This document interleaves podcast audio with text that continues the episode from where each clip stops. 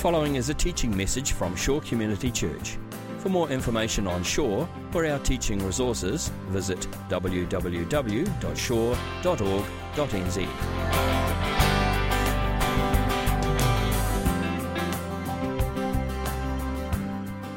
God is. The Bible doesn't have to state that, it just assumes it. And so, contrary to what you might expect, the Bible doesn't begin with a kind of apology for God or a declaration of the existence of God. It starts off with God, and God is already in action.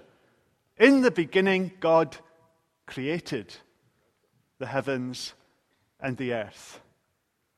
Nothing there, but He put something there. Chaos, and He made order.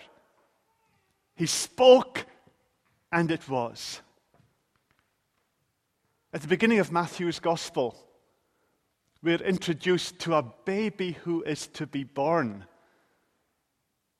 And we're told his name will be Emmanuel. God is with us. And that baby was born and lived and shared common life. And then, at the age of about 30, launched out into a most astonishing ministry.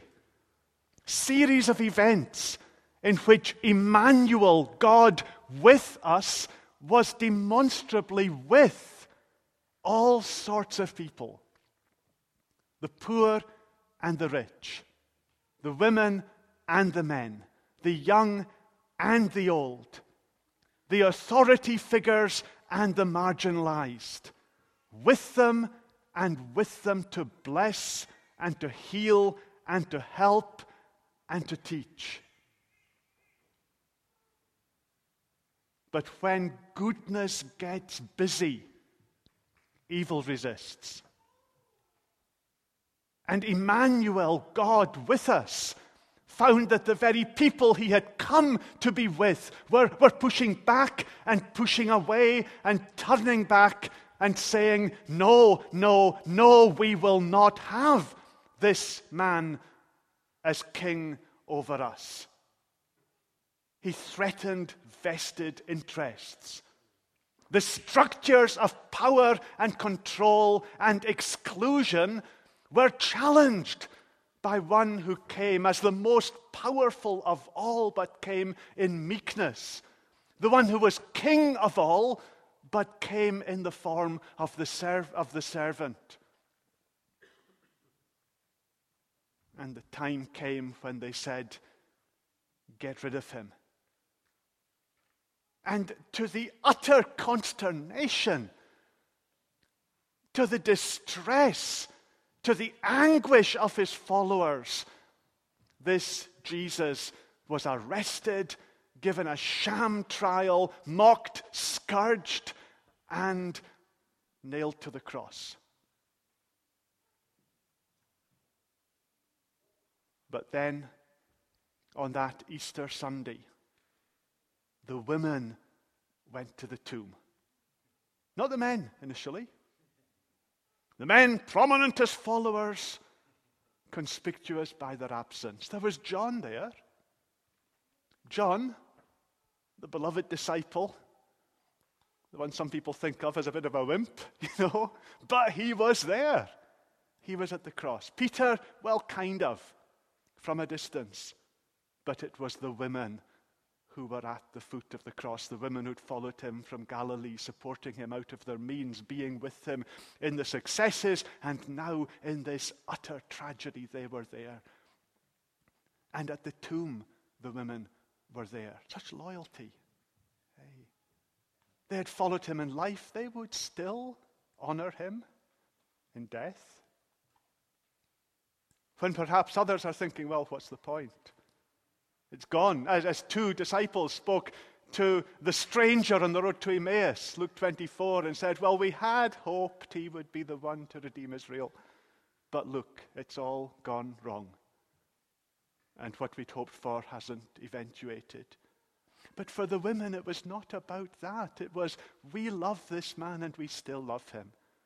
We loved him when we understood as never before that, that something of God was reaching us in him. We, we, we loved him when we saw his compassion. We loved him when we saw his care. We loved him when we received that which he offered. And we still love him when we don't understand and when he seems to be gone from us. And when the tomb is closed, we still love him. We will still serve him. Maybe some of you are here like that today. Maybe you're here out of loyalty to what you once thought you knew. But it seems that it has died, and the hope has died, and the living presence is gone, but you're here. You're here because something in you says, Still, I will be faithful, I will worship, I will join the people of God, but in my heart I feel nothing and it seems that something has died. If that is you, I honor you.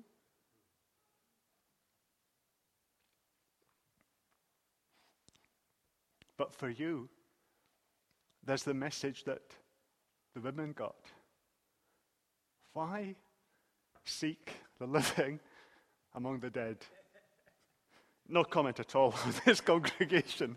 Why seek the living among the dead? He's not here. He's risen. You don't come to remember with grief that which you now have lost. You come to have your mind completely blown apart by a new possibility and a spectacular new reality. That which you loved is so much greater than you knew. And the one to whom you are faithful, even though he doesn't seem to be for you a living presence, is the one who is alive and active and busy in the world and is deeply interested in you because you're part of the team. And the closing chapters of the Gospels bring us to that transition between walking with Jesus on during his earthly ministry and entering into partnership with Him in what He now does in the world. And the theme is the same God is. Matthew chapter 1 a baby will be born, you'll call him God is with us, Emmanuel. Matthew 28, the very end of the gospel, Jesus says, Look, all authority in heaven and on earth has been given to me. Go therefore, make disciples of all nations, baptizing them in the name of the Father and of the Son and of the Holy Spirit, teaching them to obey everything that I've commanded you. And remember, I am. I am with you. I am with you always to the end of the age. So, why are we here? Because God is, and we know that because a person appeared on earth and said, I am. And we have come to see that the God who is, is the God who in Jesus says, I am. And I am with you. And I am with you always to the end of the earth. So, this is the Easter story. It's the new normal, it's the new reality. It's the reality of I am whom now we know in Jesus. And we see and experience and relate to in Jesus. This great God says, The world is mine. All authority in heaven and earth has been given to me. So out you go and be agents of my rule in this world. That's the point. Jesus gathered a group of people around him, taught them, that's what discipling means, taught them, trained them, so that they could participate with him in what he's doing in the world. It's about the kingdom of this God. It's about the rule of this God, putting things, a kingdom of justice in place of injustice, a kingdom of right in place of wrong, a kingdom of peace in place of war. This is the kingdom of God. And Jesus says to his disciples, It's mine, but it's going to be enacted by you. So you go into all the world. You go to all the nations. You make disciples, people who are learning of and from me. Baptize them. Bring them into intimate relationship with Father, Son, and Spirit. And teaching them my way, the way of my kingdom, what I want for this world. This is the mission of God. The mission of God is to bring the world into the condition that God desires for it. How is that done? As those who know Him go and communicate and show and demonstrate and live this kingdom of God. And the Easter story does not stop with the resurrection. Wonderful as that is, the Easter story continues in the instruction to all of the followers of Jesus to share in the work of the kingdom of God. So, how's it going? The work of the kingdom. Since Easter Sunday last week, how has the kingdom of God been realized in your context?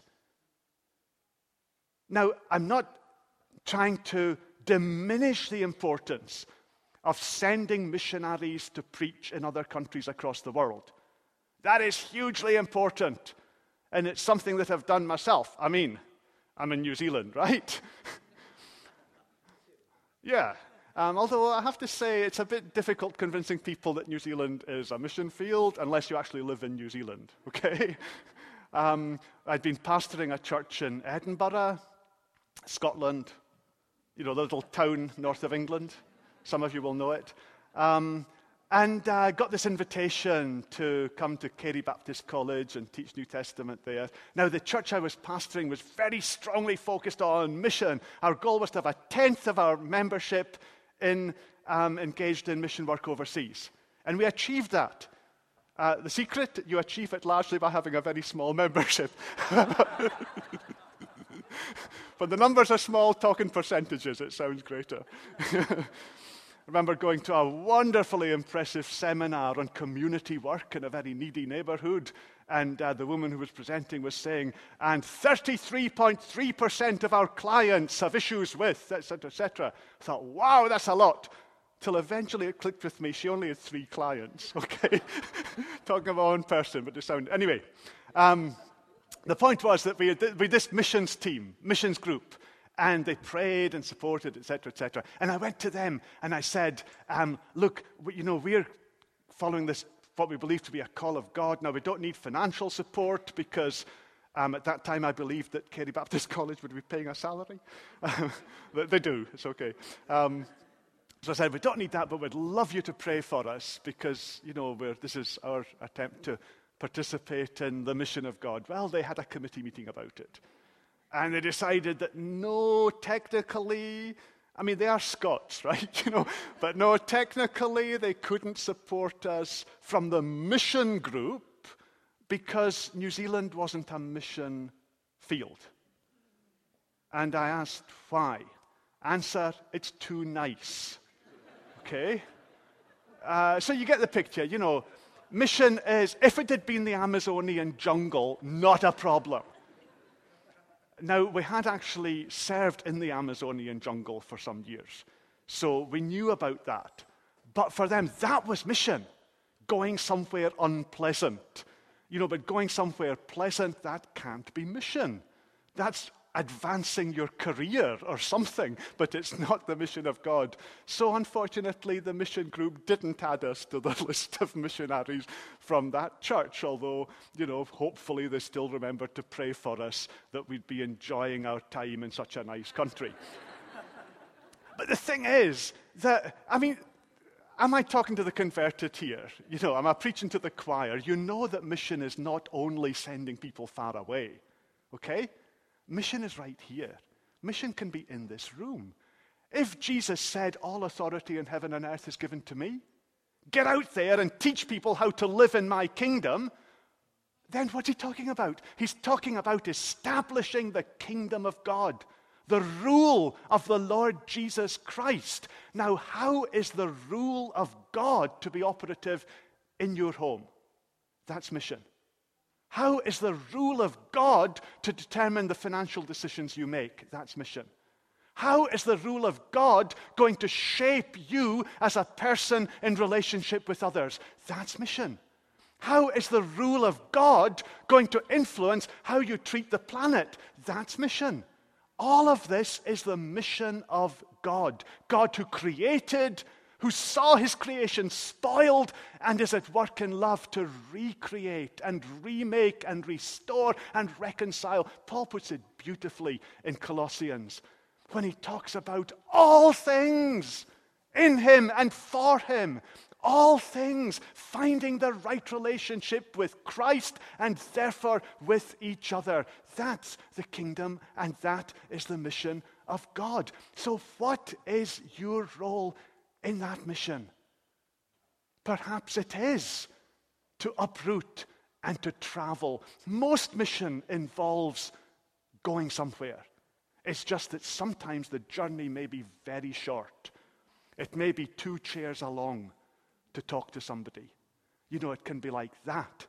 Sometimes the journey is very long.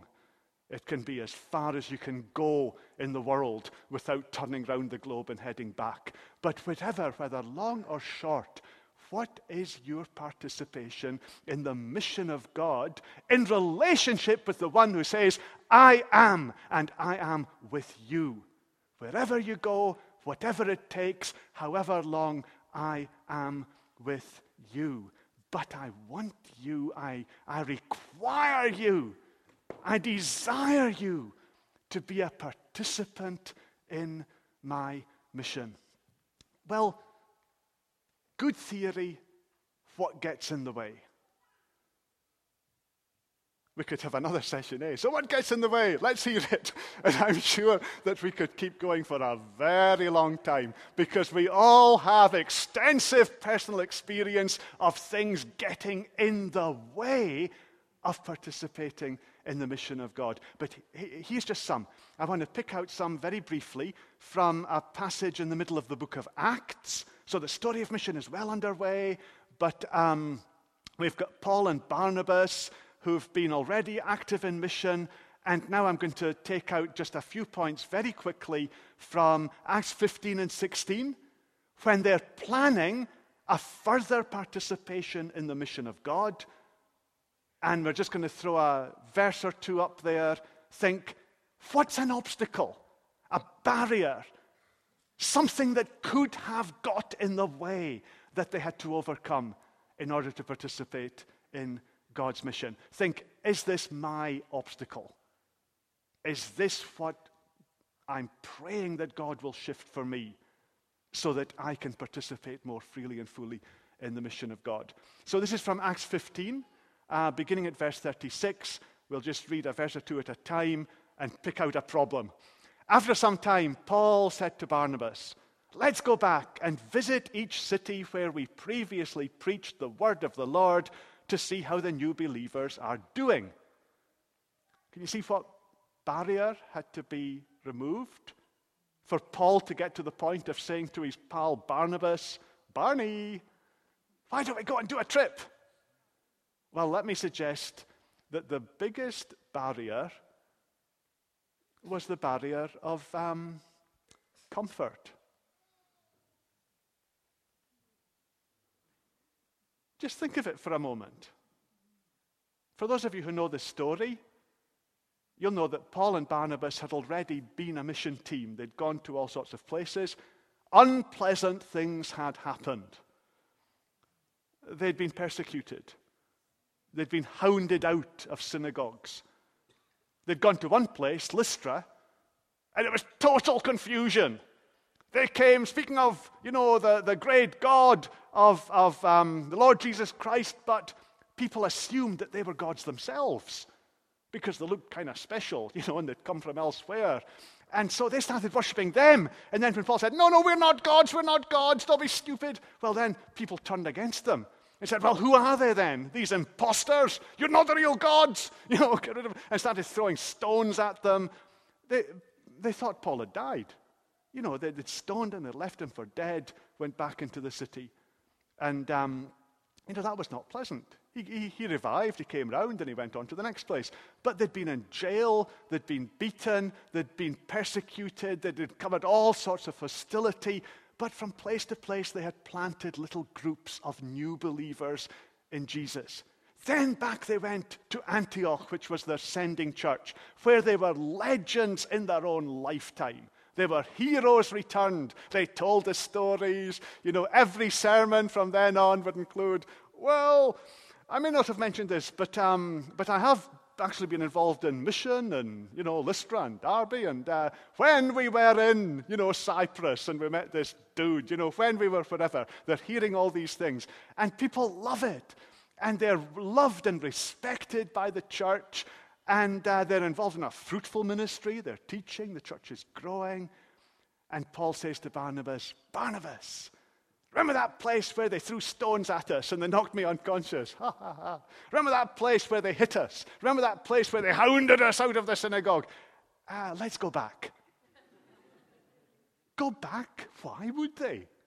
So unpleasant. So much more pleasant where they were. Yes, but you see, Paul wasn't thinking normally. And that's the thing. That's the thing about Easter. Easter makes us abnormal in the eyes of the world. Because the world thinks, how can we make this little life more comfortable? But the kingdom of God is a bigger framework.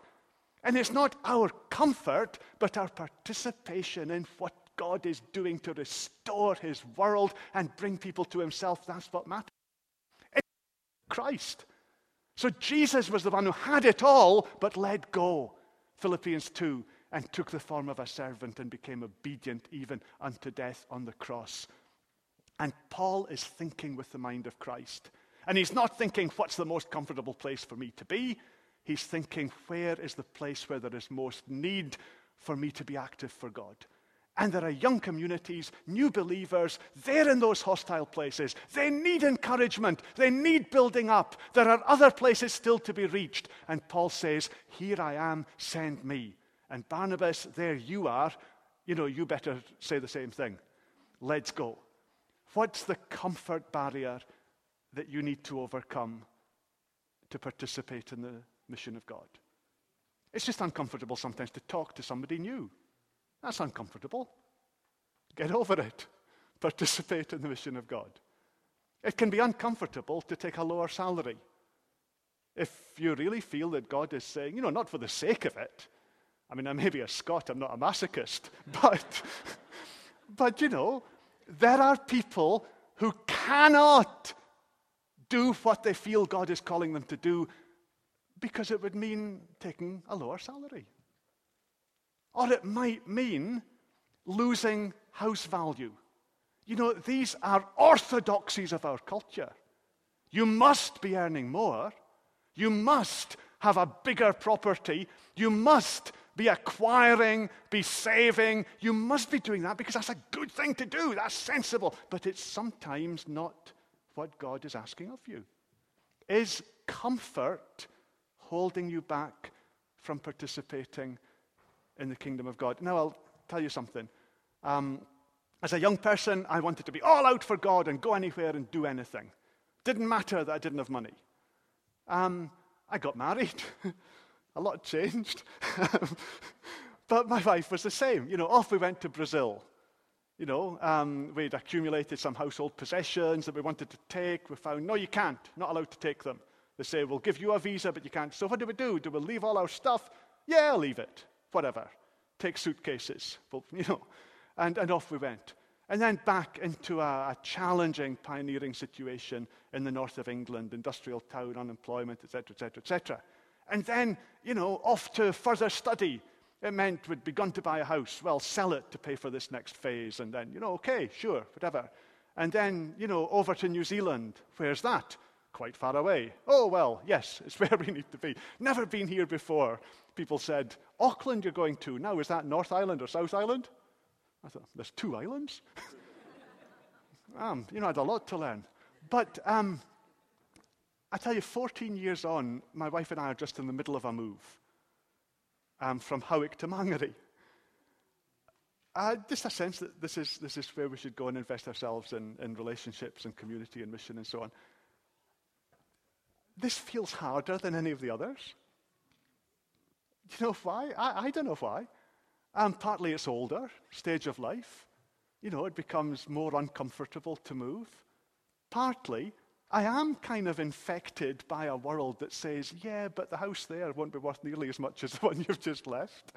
And what about when you want to retire, you know, um, when you're selling, you know, all those sorts of things. And, and, you know, some of the discomfort of just a new community and a very different community to the one we've been in. Comfort actually held us up. We've thought about this for a while. But it just, and also there's stuff, man, there's stuff that we accumulate, you know, in a bigger house. And then we've got to kind of get rid of things. And oh, man, it's just, it's just so much more comfortable to stay where we are. But yet there's a sense of freedom. A sense of freedom in saying, well, let it go. Because we want, we want to, and, and even I'll put it negatively, we don't want to miss out on participating in the mission of God. Don't let comfort get in the way. Let's read on. Um, they'd, they'd overcome that barrier, and uh, so they're willing to go. What about the next one? Barnabas agreed and wanted to take along John Mark, but Paul disagreed strongly. Since John Mark had deserted them in Pamphylia and had not continued with them in their work, their disagreement was so sharp that they separated. Barnabas took John Mark with him, sailed for Cyprus. Paul chose Silas, and as he left, the believers entrusted him to the Lord's gracious care. Then he traveled throughout Syria and Cilicia, strengthening the churches there. Did you pick up the barrier? Conflict. Paul and Barnabas, great friends that faced death together almost. But now they couldn't agree on the composition of the team for the mission trip. Just couldn't, they just couldn't see eye to eye on it. And I realized that this is actually time for the service to stop. And I don't want to get into one of those situations. and there's a whole lot more of this sermon. But look, um, I think that, you know, we've listened to God in worship. And I think we've maybe actually got the point for today with the comfort one, which is because I, you know, I used to teach New Testament, um, and uh, then I was doing a lot of mission stuff until the end the college said, hey, look, you know, you're doing all this mission stuff. Why don't you make that your day job? And then we'll get somebody else to teach much of the New Testament. I still get to teach some of it because it's essentially the mission textbook, hey, you know, and, um, and you do, do this stuff. It's my honest opinion that the comfort barrier, more than anything else, is what limits the participation of the people of God in mission. I really believe that. And maybe from the nods I'm getting around the place, you know what I'm talking about. So, my message today, as the time ticks round, is simply this God is. We know that God is because we see Jesus. And Jesus says, All authority in heaven and on earth is given to me. I'm in charge, I'm the king. So participate in my kingdom. This has been a teaching message from Shore Community Church. For more of our teaching resources, or to donate to our teaching resource ministry, or for more information on Shore Community Church, visit www.shore.org.nz. Alternatively, you can email office at shore.org.nz or phone 09 415 0455. Thank you for listening. Don't let the comfort barrier get in the way of participation in the biggest thing the cosmos will ever know. Bless you.